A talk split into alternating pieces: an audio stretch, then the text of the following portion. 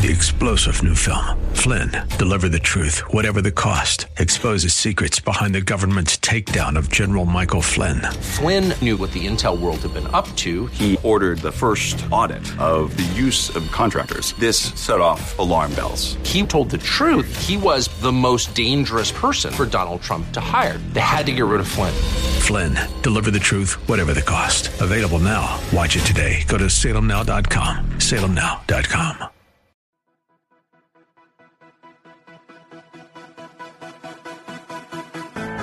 This is Very Bold Radio and Podcast with your host, Steve Teal, bringing encouragement through God's Word and through inspiring interviews. Go to VeryBold.com for information and updates and email Steve at VeryBold.com. And now here's your host, Steve Teal. Steve Teal, Very Bold Radio and Podcast. Man, I'm always excited to get to know somebody better and to hear their testimony and to hear what God has done in their lives. And today is no exception. Mike, do I call you Mac or Mike? I've been calling you to my wife, Milwaukee Mike. Just to distinguish you from any other Mikes in my life. I'm like, yeah, I'm interviewing Milwaukee Mike, but I like Mac, you know? Yeah, with a last name like McGivern, you know, there's a lot of Mac, a lot of Mikes out there, and a lot of people have called me Mac for a long time. So Mac would be fine. Man, I'm going to try to shift my mindset to Mac, because that's one cool thing. You know, you're a sports guy. I'm a sports guy, and we're going to get through your bio, get to your bio and everything. I got tons of questions, but sports nicknames and nicknames growing up, you always had it made in the shade. Just with that name, you're going to be, I mean, Mac, but you told me off air you were something else.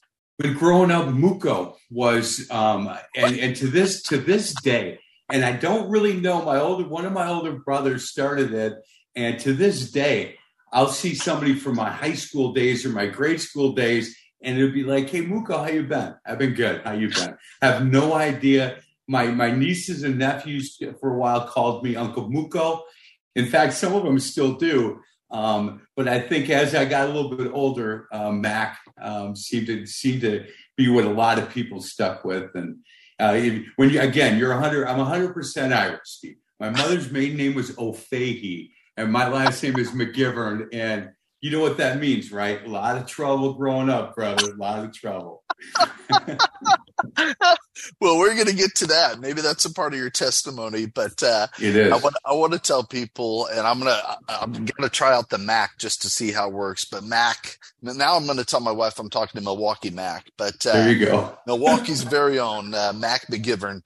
I want to tell people, just first of all, before I even get into your bio, I got the blessing and honor. You interviewed me on your sports and faith show, Faith in the Zone, a little while back, a month ago or so. And man, I just really enjoyed getting to know you, even though I was doing most of the talking. You were just, man, really blessing me and talking about our ministry and everything. And I felt coming away, man, I want everybody to listen to this. This is, Mac is just really lifting me up. So I just really appreciate that. And we put it, as I told you off air, we put it up as a Very Bold Radio and Podcast just because I had so much fun. I appreciate that. You know, you're turning the tables now, right? That's right. I'm normally asking questions. That's right. And I did that to you, and you handled it great. So be kind to me, because I'm normally the one doing the prep and asking questions. I've done no prep for this, and we'll just we'll see how I do on the other side. You're going to do fantastic. I have no doubt. And we'll just see where God directs. But I was blown away by your bio. You know, I asked, hey, let me get some photos. And if you have a bio, you send it my way. And then I was like, wait, what? This guy? So let me just cover, and maybe I'll ask you some questions as we go. As I mentioned, you know, you're the host of the high school sports show and Faith in the Zone radio show on the Big 920 and the iHeart Radio app. I do want to come back at some point just to mention one of the features that you do for Faith in the Zone that I want our people to know about. And okay, I'm going to turn the tables on you and ask, you know, what jersey, what, you know, would you suit up for? So we'll talk about that. And I know along with that, we could sit here for 2 hours just talking about some of those stories that you have heard from people. But I want to, yeah, it really is. And it's a great, great feature. I want people to find out about that. So hang in there with us. But look, inducted into the Wisconsin Basketball Coaches Association Hall of Fame 2021. That, you know, a Hall of Fame, there's not many people they just let in the Hall of Fame. You don't just apply online and you're in the Hall of Fame. But wait, there's more. And then I want to ask you about this. You're also inducted into the Wisconsin Football Coaches Association Hall of Fame.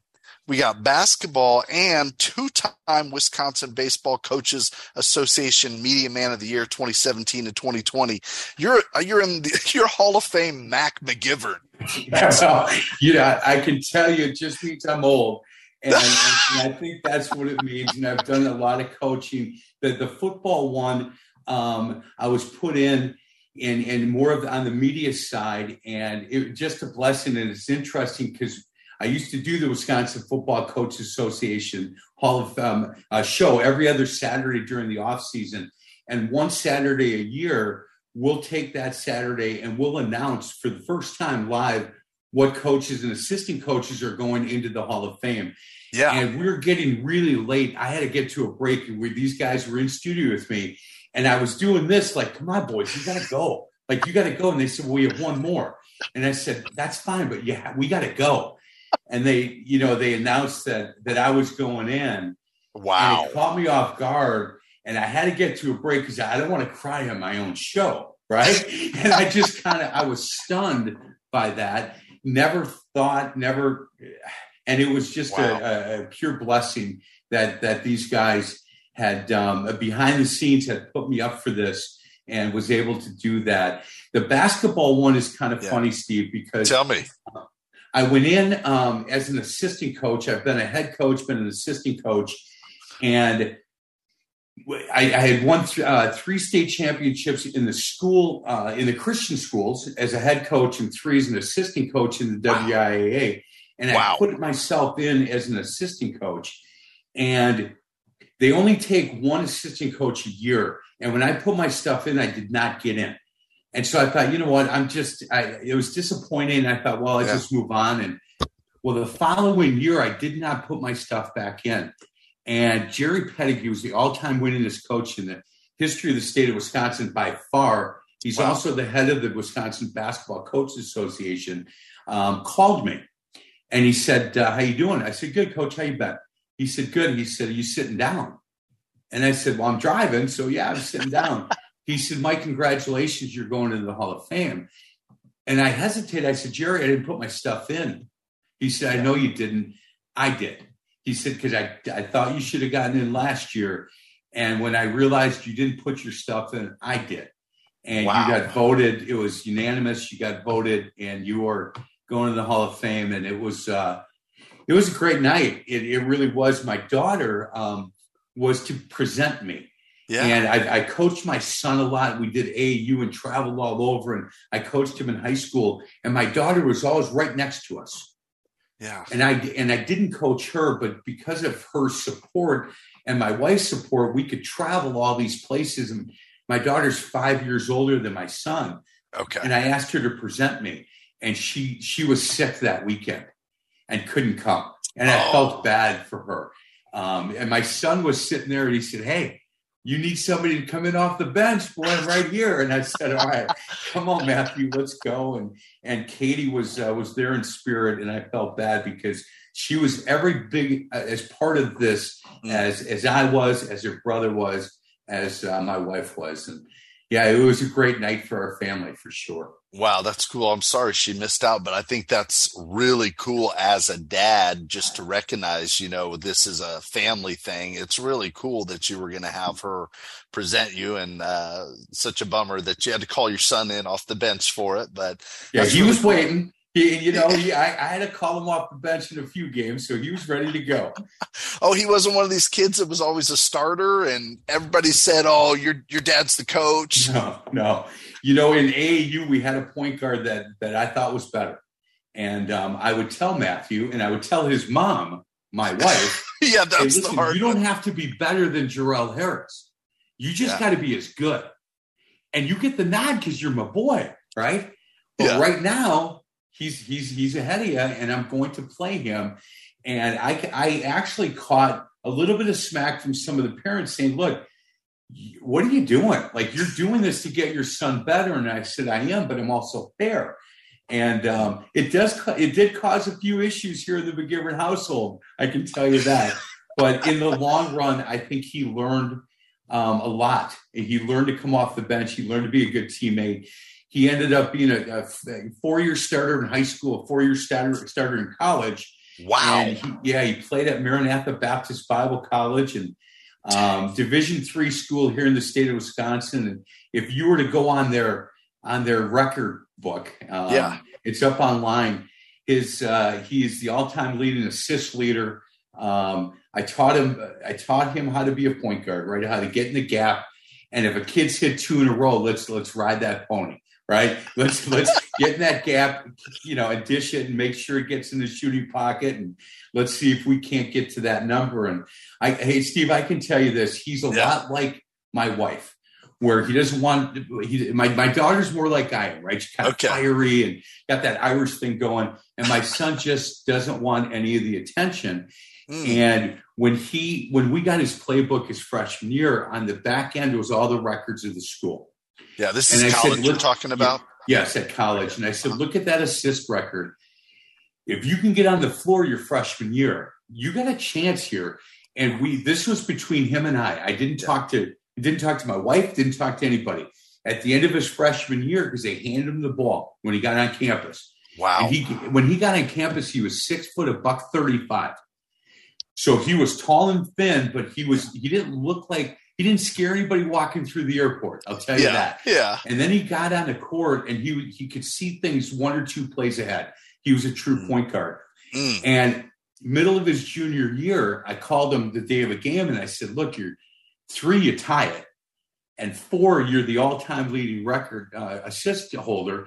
I said, when you get 3, I want you to look up at me in the stands, and when you get to 4, give me a little fist pump, and then let's move on. Wow. Well, got the 4th one, and the ref blew the whistle, and so he thought there was a timeout called, and he gave me that little fist pump, and I'm at the top of the bleachers, and he walks to his bench, and the PA announcer said, ladies and gentlemen, we just had a school record broken. And Steve, if he could have shot me with his eyeballs, if he had bullets in his eyeballs. And I'm like, no, I didn't say anything to anybody.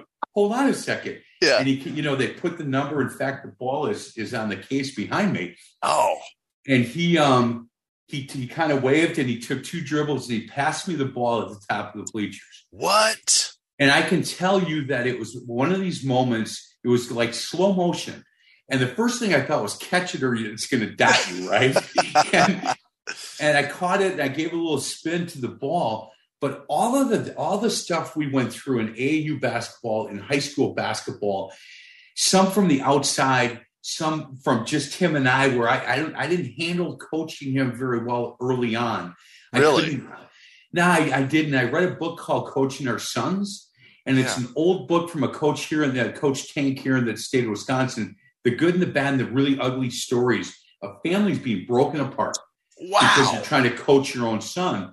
And I realized that once we got to the kitchen table, after a practice or after a game, I'm his father. Mm. And so sometimes after games, he would get in my wife's car and they'd race me home to get to the kitchen table because I want to talk about those 6 turnovers you had. And he just said, hey, Dad, what's going on? And he'd laugh. But that first year was hard. That sophomore year when I went to coach him at the high school level, I don't think it was great for our relationship. Then junior and senior year was much better. And now it's really fun because he's got a 3-year-old of his own. Yeah. We still have all these videos of high school games and college games that we'll sit and watch once in a while. And I'll say, man, did you ever play a lick of defense? He's like, come on, man, I had to do everything offensively. I had to rest sometime. I said, no, you're 16 years old. Excuse me. So it just great stories of coaching him and what basketball has meant to our family. Yeah, man, I'm really glad that somehow you were able to make a little pivot, a little shift with his junior year. What for you, what was different? Was it that table thing or was it something else? I mean, how did you go ahead. Steve, I was the adult in the room, right? He was 15 years old And I'm wanting to talk to him 2 hours after a practice about why we're not shading the screen and why.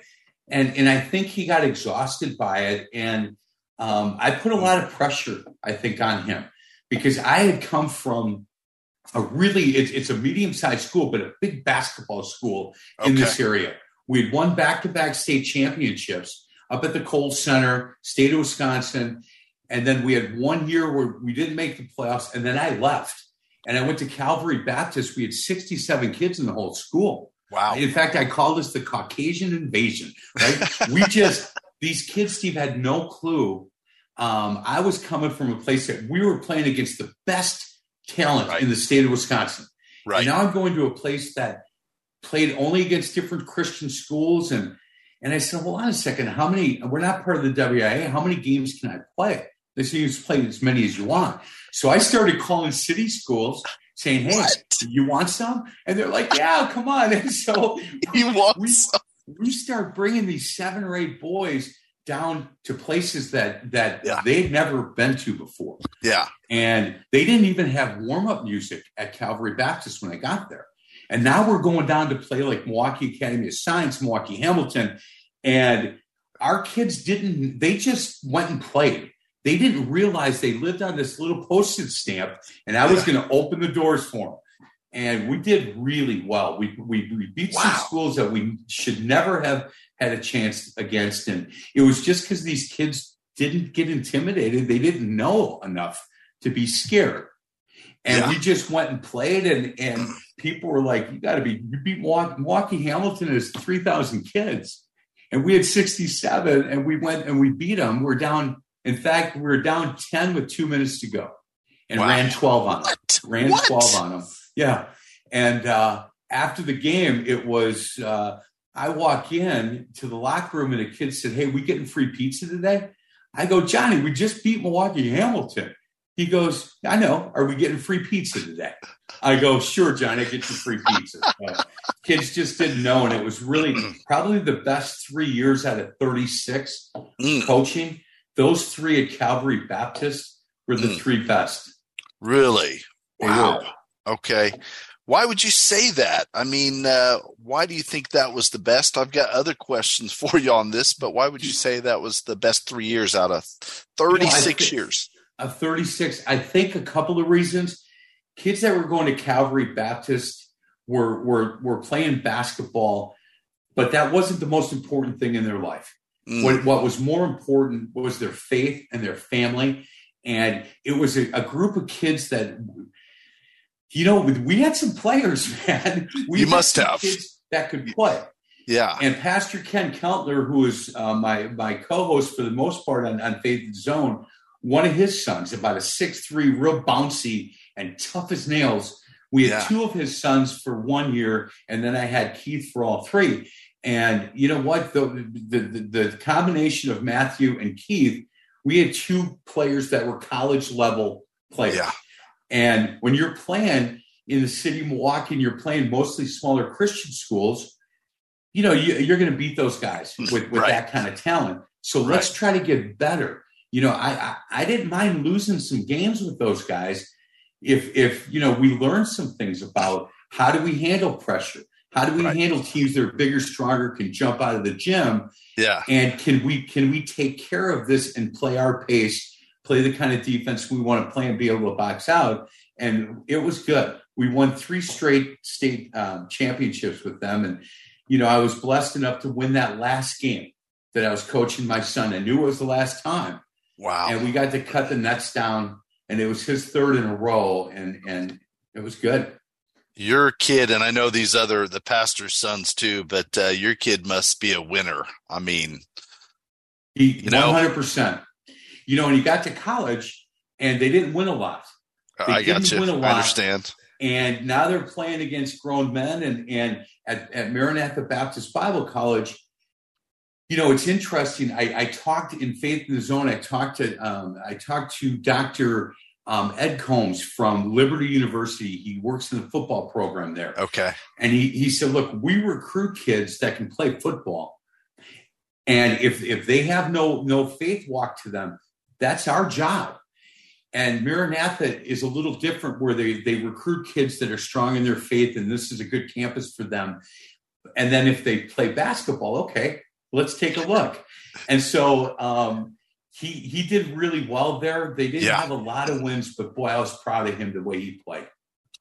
Boy, sometimes, when I think about some of the more competitive people that I know and have, played whatever kind of basketball with, the ones that I really respect a lot are the ones that I know are very competitively driven with competitive fire and are winners. And I mean, they hate to lose, but I've played on teams where, and I'm not that guy. I mean, I love to win, but not like that level. Mm-hmm. And I respect the heck out of those guys that I know they've got the fire, and I know it's driving them crazy that we're not winning this church league basketball game. Right. Yes. But they keep showing up and keep competing, even though I know it's frustrating for them. So hats off to your son. Yeah. His freshman year. Yeah. And I would go to all of his games. His freshman year, we had our first grandson, Keegan, and they were playing at Madison Edgewood, and we're going to be able to babysit Keegan for the first time. And I'm watching the game online, and he's a freshman, and they have a 10-minute pregame show. And the guys doing the pregame show never mentioned Maranatha Baptist Bible College. All they talk about is, look, if we win on Friday against Concordia, we're going to have a chance to win this conference. And I'm watching this thinking, they're showing my boy warm up, but Maranatha didn't have many wins. So these guys doing the game just said, look, we'll win tonight, but if we win on Friday. And so I'm watching the game, and it's close. Yeah. And I think they're up by 2 with 20 seconds to go. My heart's pounding. Matthew's got his hands on the ball a lot, and they foul him. And he goes to the line to shoot a bonus. And right before the ref gives the ball, they take a timeout. Yeah, trying to ice him. That's as nervous as I've been. And he drained both of them. Oh, yes. And they win, right? And they hold on and win. And now these guys have to say, hey, look, we got no chance to win the conference anymore. And he gets on the bus and he calls me. He said, man, I said, Matthew, they did a close-up. Man, you look calm, cool, and collected. He said, Dad, my knees were banging together. I was so nervous. And I said, nothing but net. He said, when that first one went in, I felt pretty good about the second one. So, yeah. Wow. Do you know, he never once asked me how many points he scored, ever. Wow. He would come out of the gym and say, how many assists, how many turnovers? Because I'm a 4-to-1 kid. I said, you're not a 4-to-1 kid. I can prove to you, you had 3 turnovers, you had 5 assists. He'd say, no, I'm a 4-to-1 kid. And he'd laugh, and we'd just goofing around. But never once did he say, how many points did I have? And I respect that with him. He didn't really care. He just wanted to win games. And if it took him to score, he could score a little bit. If it took him to play defense, get some steals. But he really got guys open looks by giving them the ball. So it was good. I love that. Was it hard for you? Is that when you retired from coaching? I mean, your last year was that state championship, or no? No, you went back. So what happened was I got away from it to go watch him play. Yeah. And then I coached his freshman year when he was at Maranatha. And then for the only time in my life, I was let go. I coached at a place called Heritage Christian one year, and didn't know if I wanted to go back, and prayed about it because I felt like I was serving 2 masters, and I prayed hard. And I got called into the AD's office, and they said, we're not going to renew your contract. I said, I'm getting fired. And Ernie was a really good, honest man. And he said, Mike, I don't know what's going on. They told me to send you an email, but I wouldn't do that. Wow. And so I called, found out that I didn't name the superintendent's son a captain. Oh, my gosh. But you know what? I wanted, look, what I was hoping for is the Lord just tell me, just quietly let me know. But for the only time in my life, I got fired. And it became, I went on the air and talked about it. And I thought, Lord, really? Could you have just quietly said, go watch your son play? This is kind of a mark. And it's funny, when I went into the Wisconsin Basketball Coaches Association Hall of Fame, you got to list everything that you've done. And I just let that one off. kept that one off. And I thought, I'm not going to give them any credit for this. So. Right. I think that's wise. I think that's good. So then after that, so you watched your son for those couple of seasons? Yep. And then the guy that I coached with, and in fact, he was my assistant coach for a while. Then he got the head job at a place called Whitefish Bay Dominican. And I went back as his assistant.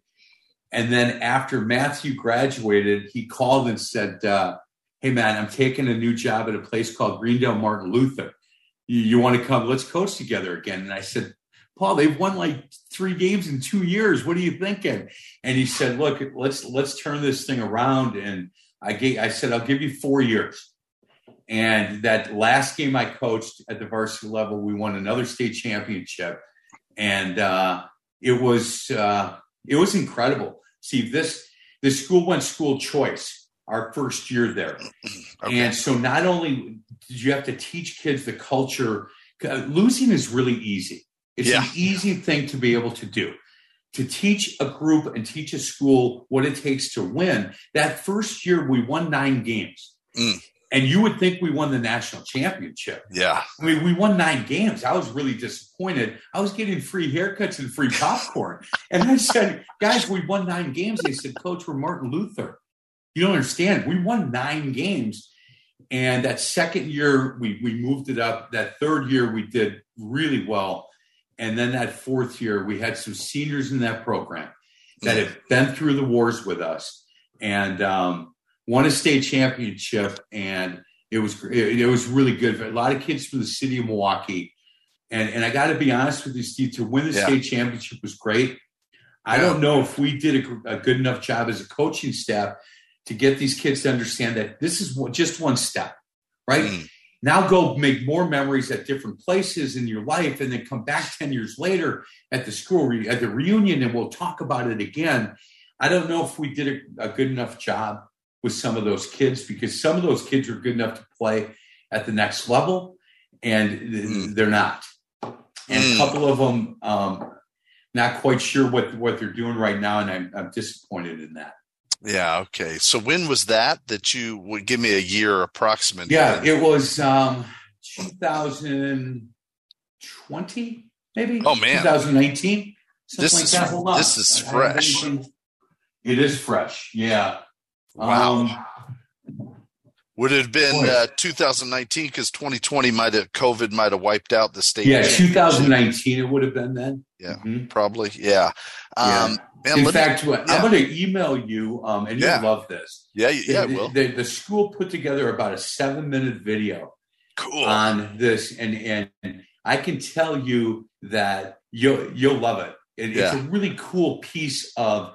The school had never had a state championship in any sport before. Yeah. And here we go. Wow. And the first game that we coached there, we had 7 students come and watch us play. Oh, my gosh. 7. That's it. And by the end, if you didn't get there, man, but at least by the beginning of the JV game, you weren't getting in the student section. And this school just fell in love with this team and these kids. And where it started, again, school choice, and now we're trying – to get kids to understand that it's okay if you're going to go shoot. It doesn't have to be all white kids on one end, all African American kids on the other. Let's mix this up. Let's go. And it took a little bit, and we had some good freshmen, and the seniors were so used to losing by that point that we'd be down 3 with 4 minutes to go, and their heads would go down. Yeah, and the freshmen would be like, "Hey man, we're not losing tonight. Give me the ball and get out of the way. You don't want to be a part of this." And the seniors seemed to give them the leadership because they backed it up. Wow. And these freshmen were kids from the city going, we're not losing tonight. Give me the ball, set me a pick, or go sit down. And it was amazing to watch. And these seniors bought into now. They realized how hard it was to win games, to finish games, because they're so used to losing. Yeah. Well, tell me, talk to us about the process. I get to know a lot of coaches down here in Texas, get to do Bible studies Monday to Friday with different public high school coaches. You bet. And just thinking about the challenges, I'm thinking about one school in particular, just the challenge of creating a culture set up for winning and for any of these schools. Like, how did you guys do that? How did you accomplish that? You know, I think we had a lot of success, and Coach Wallersheim had a lot of success in the past. And now to be able to get these kids to understand that we know what we're talking about.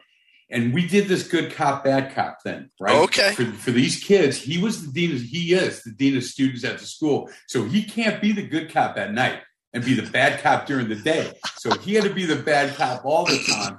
And I was the kid, when he'd kick a kid out of practice or a kid would leave because they were mad, they weren't playing enough, I was the coach that would go and put my arm around him and say, listen, I got you. Just trust me. Trust me. I'll get you more playing time. What was nice about the relationship that Coach Wallersheim and I had is I did the substitutions. Yeah. And so he coached what was on the floor. And I would make the substitutions, and that was the kind of respect I think that he had for me as a fellow coach. And so I would say to the kid, look, it's not him, it's me.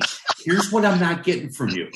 Here, you can't think, well, we have a game on Friday, so I don't have to go hard on Tuesday and Wednesday, but I'll go hard Thursday and I'll catch your attention. That's old time. That's when they lost all the time.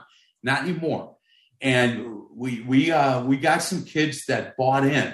They bought into the weight room. We had a hard time the first couple of years in academics because we had some kids coming from schools where they didn't really hold them accountable. Yeah. And all of a sudden, these kids were like, wait a second, what do you mean I can't play tonight? Yeah. Well, you didn't get this homework in. Yeah, I know, Coach. Don't worry. It won't happen again. No, that's not.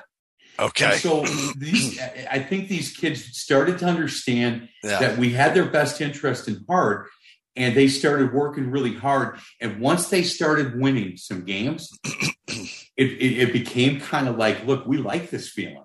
Yeah. We like it. And we did, I think as a staff, we scouted really hard. We spent a lot of time in making sure we were prepared for whatever was in front of us. And, and then all of a sudden now they're starting to get other kids in the school, like a lot of kids coming out and wearing the gear and we're putting signs up. And that's great. It just became a snowball effect. The football team started winning games. The girls' basketball team started winning games. And it really, it's a school now that they win. And I'm really proud that I was part of it, just turning that culture around. But I think it's trust. I'll tell you this, Steve, I had a young man years and years ago, African-American young man from the city. And I picked him up during Christmas break. We had a morning practice and it was really cold out. And I saw him at the bus stop and I picked him up and I said, hey, you need a ride home? He goes, yeah. I said, where do you live? He said, you don't know where I live. I said, I don't. He said, I know where you live. I said, yeah. He said, I live like a mile from you, Coach. I said, okay. And he said, look, I'm gonna tell you something. I want you to really hear this. I said, okay. He said, Coach, us brothers from the city, we'll play hard for you, but we're not going to run through the wall for you until you get to know us, until you really buy in to who we are. Wow. And I said, hey, what? And he said, Coach, you have to invest in us for us to run through the wall. We'll play hard for you. Wow. We won't run through that wall for you. Until he said, do you know what my mom and dad do? I said, I don't. He said, get to know them. What? Yeah. And I'm telling you, it was so eye-opening. And if you don't think an old dog can learn new tricks, this young man, he said, that's the only way, Coach, that we're going to run through the wall for you. And it's not just me. Get to know us. Learn about us. Find out what my girlfriend's name is. Don't just know that I can go to my left on the basketball floor, but really kind of dive into who we are, what we do, what makes us tick, and then we'll run through the wall for you. And that kid is now the top assistant at Iowa State, and he'll be a head coach, NCAA Division I. That kid will be. He was the best overall player I ever coached. Not just the best basketball player, but the academics, spiritually, academically, physically, mentally, all of it.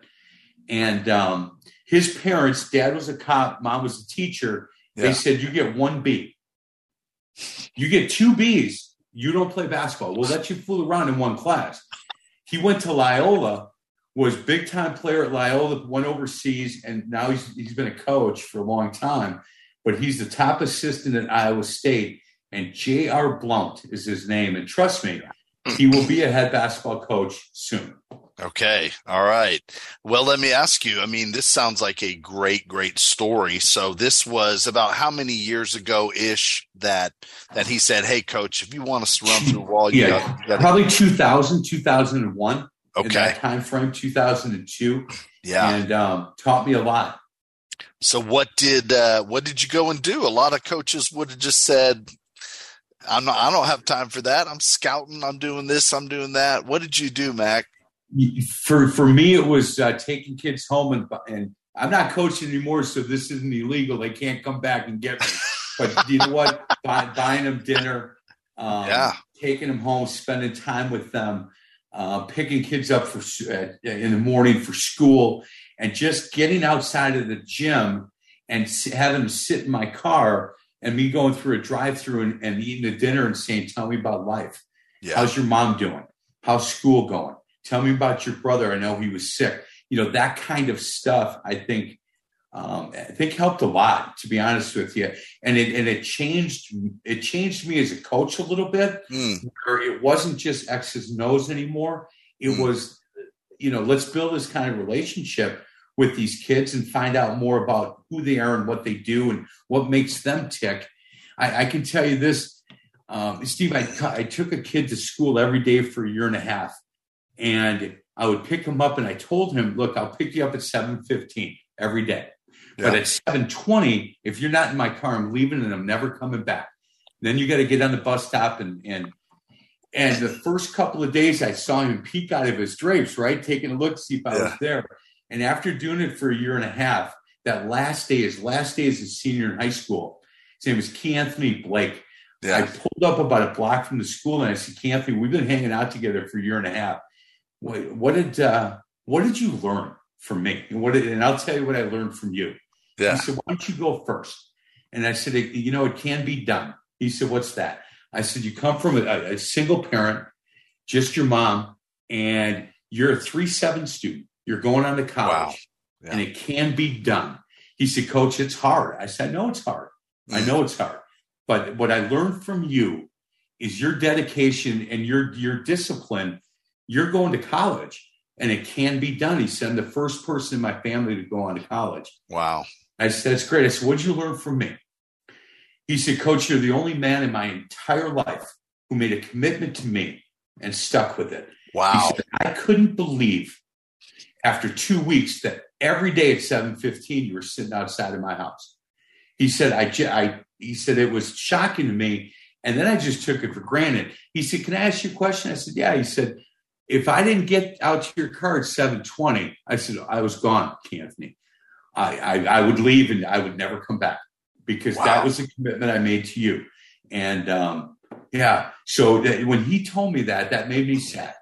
You know, he said, you're the only adult male in my life that ever made a commitment to me that stuck with it. And I said, well, that's what a man is, I think, Anthony. That's what we do as men. And I'm glad that I was able to have that for you. And I've had a blast. I said, I don't like your music, but I've had a blast.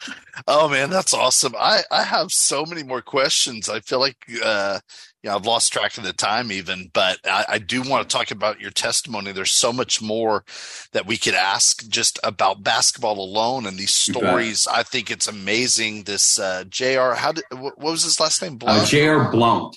Blount. Yep. Okay. Yeah. And then, best, man. Gosh, just amazing. I just feel like there's so much more to mine, but I want to ask you even before your testimony, man, give me the quick description. What is the McGivern agency that you've started January 1st? I don't know what this is. Well, the radio station where I was doing Faith in the Zone, I was working for an Odyssey or Entercom station for 20 years. And I was a sales rep there, and I would do my shows on that station, and they decided to take all local programming off. Oh, okay. So they fired all the on-air people. I was in sales, so I stayed, but all of my programs were taken off the air. And when I started going to my clients that were part of these programs I was doing, they basically all said the same thing. Look, get us back on the air. We like those shows you're doing, how is this going to work? And I said, well, I can't. I have a non-compete, and I can't just go to another sports station.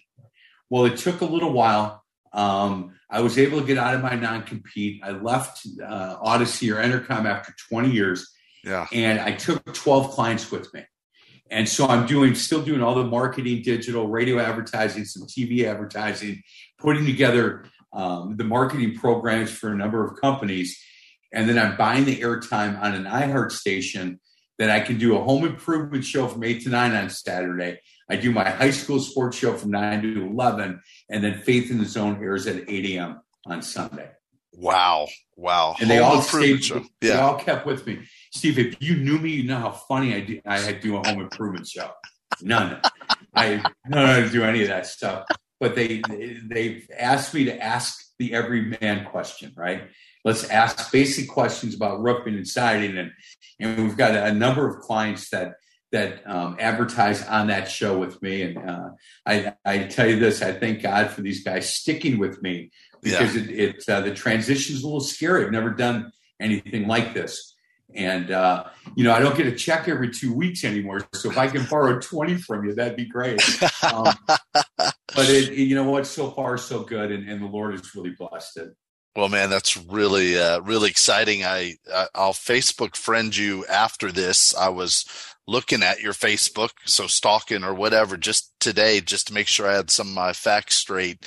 And I saw, I think when you announced that, hey, we're about to have a radio thing in place, I saw 600 likes. Yeah, there was 100 shares. Like, you have people in your corner that love what you're doing. Like, you put a Facebook post, of having a baby or grandbaby, you might get, 100 likes, but you're getting 600 likes on this. So, boy, it says a lot about who you are and how much people believe in what you're doing and love what you're doing and love being on your team and just getting to know you. I can see why people love to be on your team. Well, man, I we could talk so much more, and I hope to get back to that question for you that you posed, that you came up with of, man, if you could either suit up again one more time on a team of your choice, or maybe for you as a coach, it'll be, what game would you want to coach again? I don't know. We'll see. But, and I don't know if your testimony is a 3-hour testimony or a 30-minute or a 3-minute, but what can you share with us, Mac?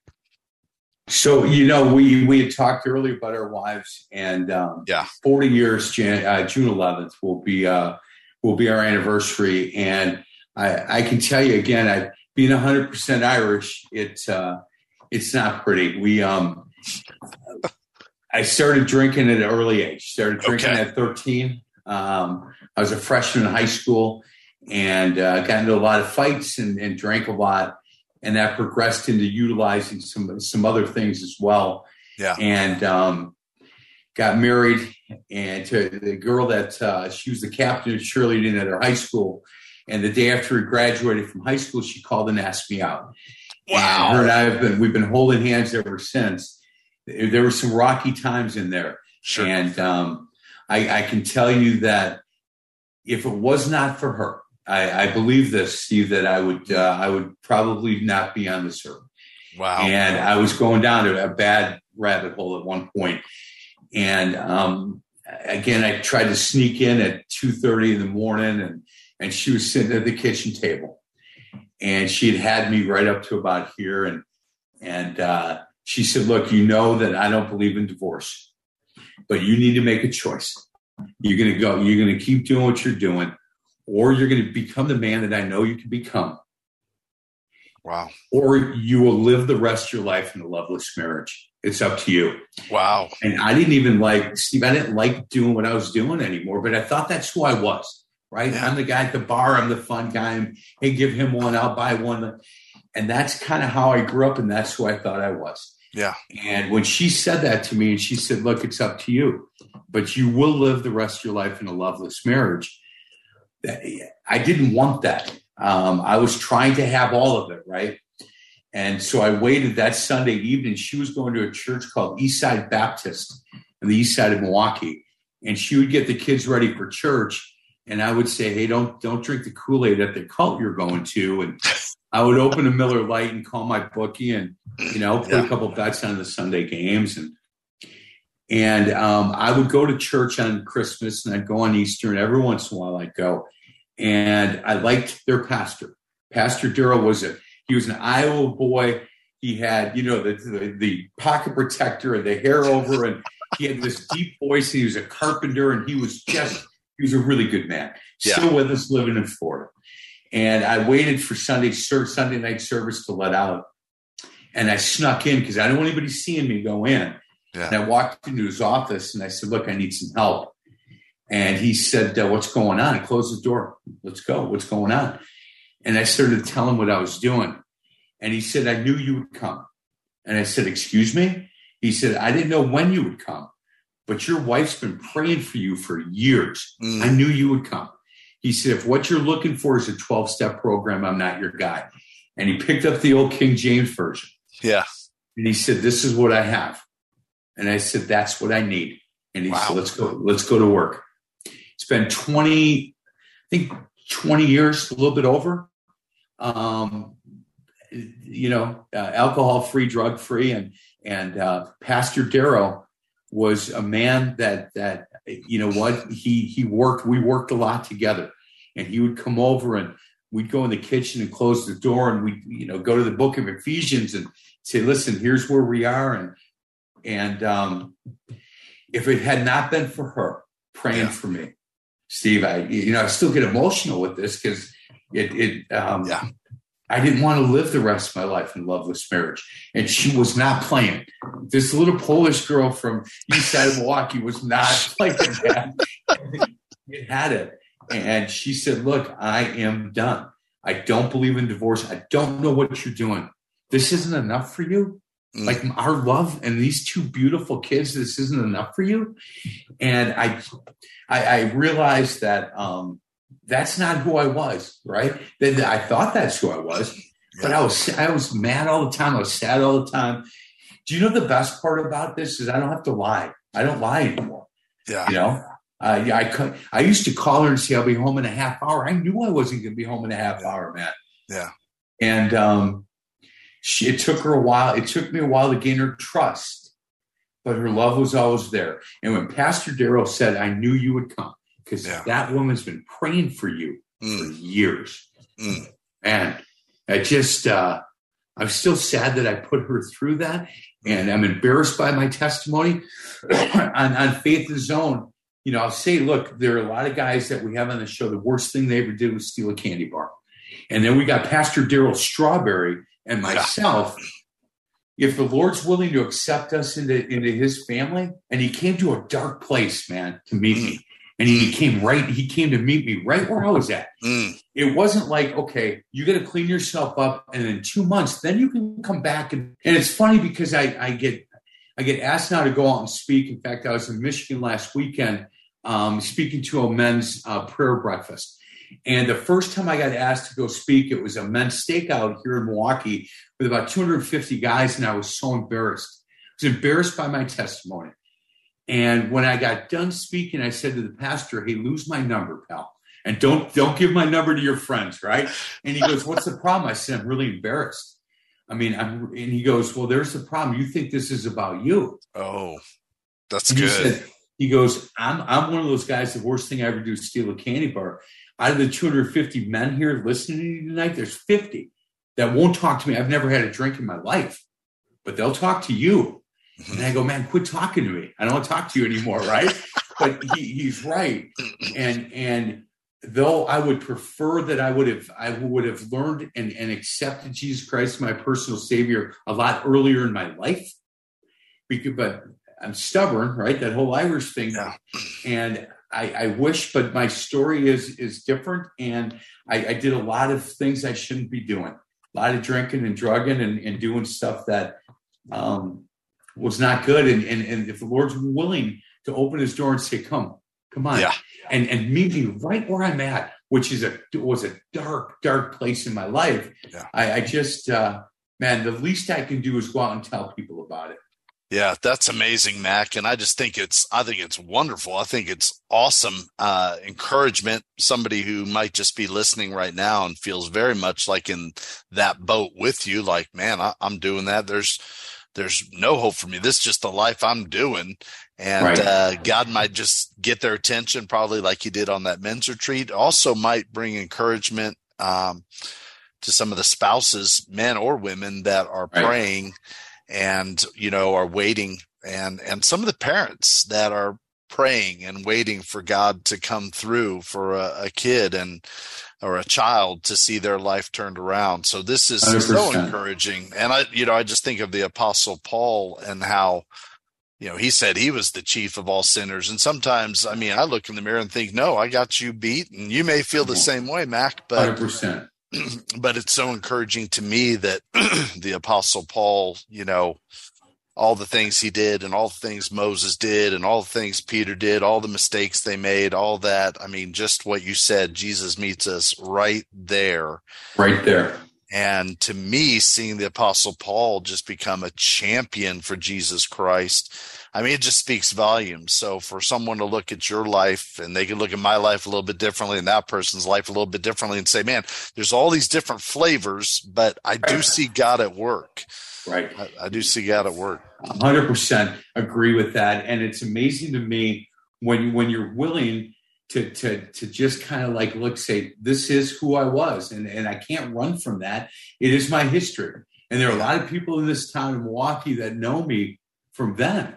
Yeah. And I'll see some of those guys. They'll be like, man, what happened? Yeah. And it's just a door opener for me to be able to say, well, let me talk to you about that. Yeah. A lot of times they run, man. They run quick. I'm not as quick as I used to be. I can't catch those boys much. But to be able to just say, listen, let me explain to you and tell you what's happened in my life. Yeah. Again, June 11th will celebrate 40 years. Yeah. And I'm not sure that, you know, 20 years in that I would have been able to confidently tell you that we will get to 40. But I'm pretty confident we will now. And I thank God, you know, you talk about these, you know, a prayerful wife and a Christian wife and what that means to the relationship. It meant everything to ours. So yeah. I thank her for that. Yeah. Mac, she's way too good looking for me, pal. Yeah. Hey, I'm in that club. Join the club, brother. Thank you, Jesus, for that club, man. I'm very happy to be in that club. Well, man, Mac, I really appreciate and I am going to ask you that question. I'll let you choose between one or two or both, but just thank you for sharing that testimony, and thank you for sharing, like I said, talking to coaches and basketball stories and all those things that we could talk for hours more. I'll save it, but I almost want to ask, like, let me ask you, did your coaching change in the midst of this transformation with Christ? You know, it did. It did, because for a while there, it was win or lose. You go out and have a couple of, and talk about this and that.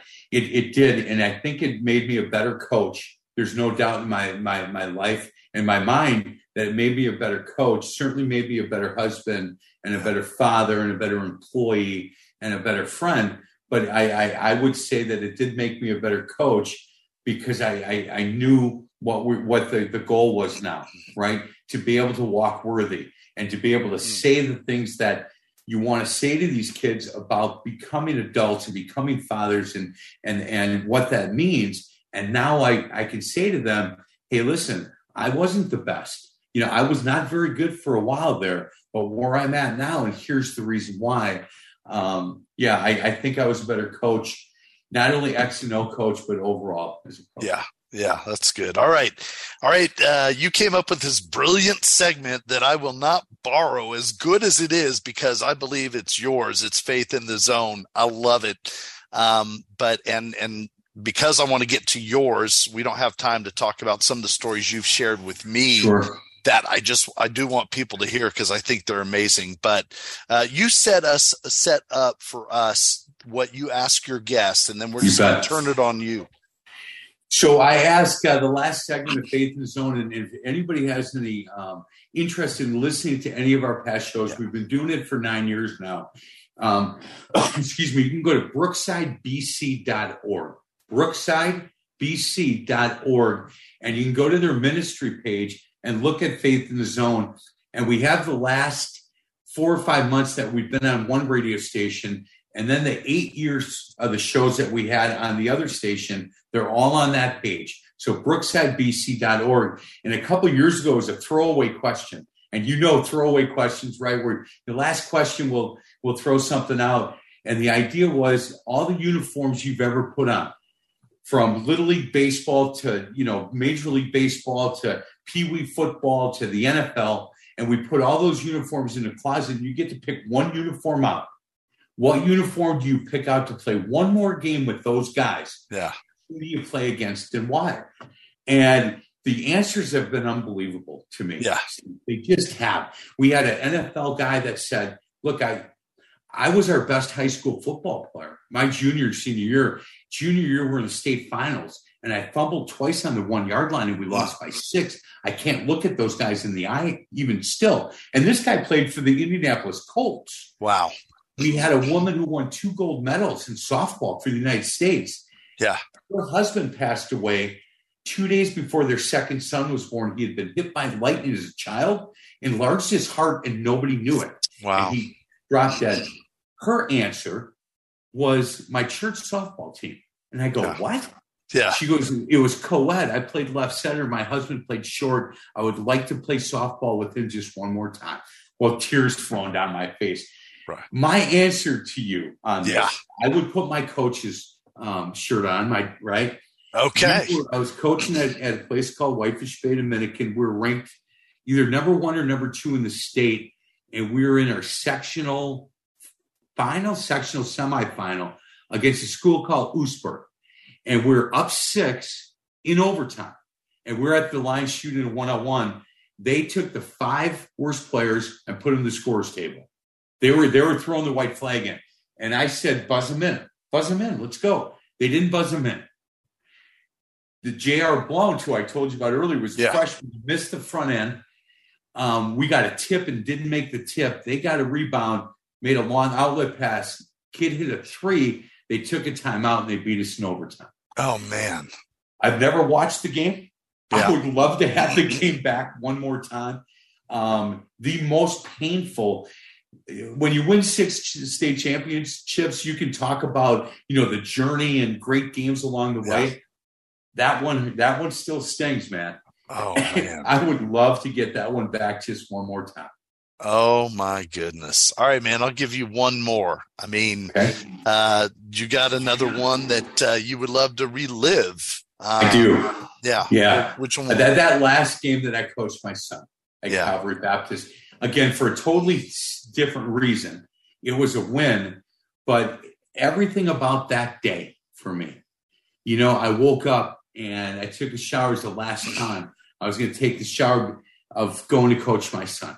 Yeah. It was, you know, everything, the warm-ups. I tried to just take a mental picture of everything. Mm. And during the game, I got caught a couple of times, and we were winning and we're going to win the game. And I got caught, like, just watching him play, As a senior point guard, he was the leader on this team. And, you know, he'd be looking for me, and I'm just looking at him. And he's like, what are we running? And I'm like, just run something. Just run something. You know what we run. Go run 14 low or run Wisconsin. Or just run something. Wow. And I would like to have that back because I was so proud of him. I was so proud of the basketball player he became. I was so proud of him. He never talked on the floor. He wasn't cocky, and he just played. And it was great. I enjoyed every minute of that. Man, so I would want that game back as well. That's awesome. All right, last question for real is just what were your strengths as a coach? Just looking at yourself, you know, what were your strengths as a coach?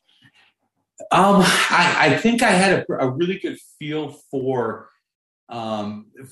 kids within the game itself, right? Okay. As the game has started, who seems to have the energy, who seems not?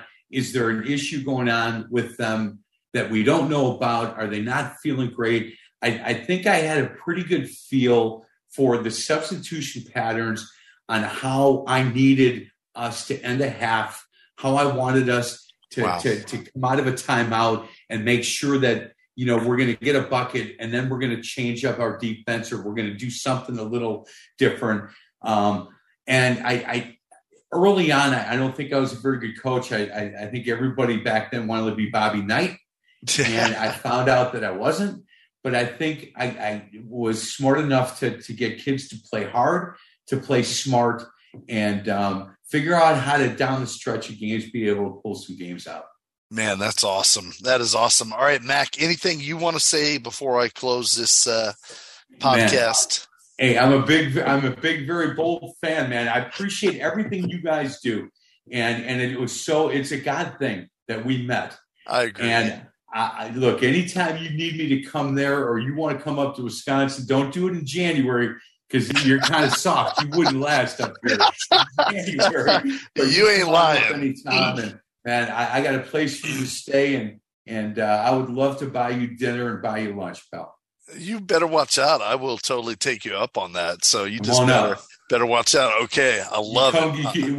We'll get over to a Brewer game or a Packer game. We'll have some fun. Oh my gosh, it all sounds good. It all sounds good. So, man, I just want to say to you first of all, just thank you so much for this time and sharing. And I felt like we could have still talked, you know, hours more about some more of those stories and I've got something I want to ask you off air that, so I guess our viewers and listeners will just have to be like, we don't know what that is, but I'll talk to you about that off air. So hold on. And I'll just tell our viewers and listeners, man, that's Mac McGivern, also known as Mike McGivern or Milwaukee Mike around here. We're changing it up. He's Milwaukee Mac from now on, and Hall of Famer in Wisconsin. Pretty amazing when you think about several different sports to make their Hall of Fame. What an accomplishment, and does a great job with Faith in the Zone. Thank you. And, you really do. You really do, Mac. So appreciate that. And I just want to tell our viewers and our listeners that, man, this hope that he was talking about, this testimony that he was sharing, well, first of all, it's accessible for anyone. All it really takes is just calling out and asking, hey, Amen. God, I need some help. I need something. God is never going to turn down that prayer. He may turn down my prayer to win the lottery. He may turn down my prayer for A, B, and C. Now, he did say yes to the Spurs getting the lottery pick last night that is going to save this franchise, but... Oh, my goodness. Popovich going to stick around now, isn't he? Yeah, I bet he is. But I want to tell you the one prayer he just never says no to is call on the name of the Lord. Call on the name of Jesus and say, Jesus, if you're real, I want to know. Jesus, if you've got help and love for me, I want to know. He's not going to turn that down. And it may not be instantaneous. It might take a month. It might take several months of you saying, Jesus, are you real or not? Maybe He's waiting for you to see how hungry you are to know if God is real, but he will answer that prayer. Yes. You want to know if God answers prayers? Yes. You ask him for that. And for those people that are hurting right now over a child who is wandered away from the faith or just never stepped into it, or a spouse that you have been praying for 20 years and you're just waiting for God. Why hadn't God answered that prayer? And some of you are like, I don't want to wait 20 years for God to answer that prayer. Well, God still is just asking you, just pray, just be faithful in your prayers. They matter. They matter, right? They matter. Keep praying. Ask my wife, Terry. Yeah. Or ask Pastor Darrell. That's right. I knew you'd come. I didn't know when you'd come. That's right. That's Amen. Right. Well, that's a great hope. And the Apostle Paul, this is the reason we're called Very Bold. Everything we are, Very Bold Radio and Podcast, Very Bold Ministries, Very Bold Scrapping, all of it is because I believe that is a great hope and it is so accessible for you. We keep praying. We keep praying. We keep being very bold in our prayers and very bold when we're sharing our testimony and somebody's running away because they don't want to hear it. We're still going to be very bold because that great hope, that life-transforming, life-changing hope that Jesus Christ gives. Peter said it's a living hope. It is real and it is for you. This is what the Apostle Paul wrote. 2 Corinthians 3:12. This is how we sign off. Therefore, since we have such a hope, we are very bold. Amen. Very Bold Radio and Podcast with your host, Steve Teal, bringing encouragement through God's Word and through inspiring interviews. Go to VeryBold.com for information and updates and email Steve at VeryBold.com.